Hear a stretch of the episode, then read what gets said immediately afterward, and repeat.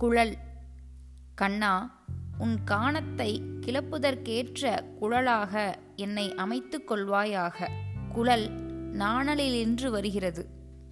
நாணலை மிதித்தால் செத்தையாகிறது. அது கண்ணன் கைப்பட்டால் இனிய ஓசையை உண்டு பண்ணுகிற குழல் ஆகிறது மனதை தெய்வ சந்நிதிக்கு எடுத்துச் செல்ல அது கருவியாகிறது.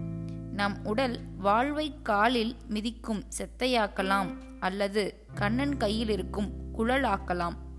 கவி. கருங்கண் தோகை மயிர்பீலி அணிந்து கட்டி நன்குடுத்த பீதக ஆடை.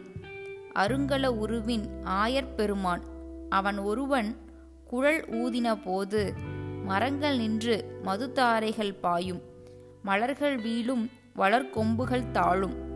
இறங்கும் கூம்பும் திருமால் நின்ற நின்ற பக்கம் நோக்கி அவை செய்யும் குணமே. பெரியாழ்வார்.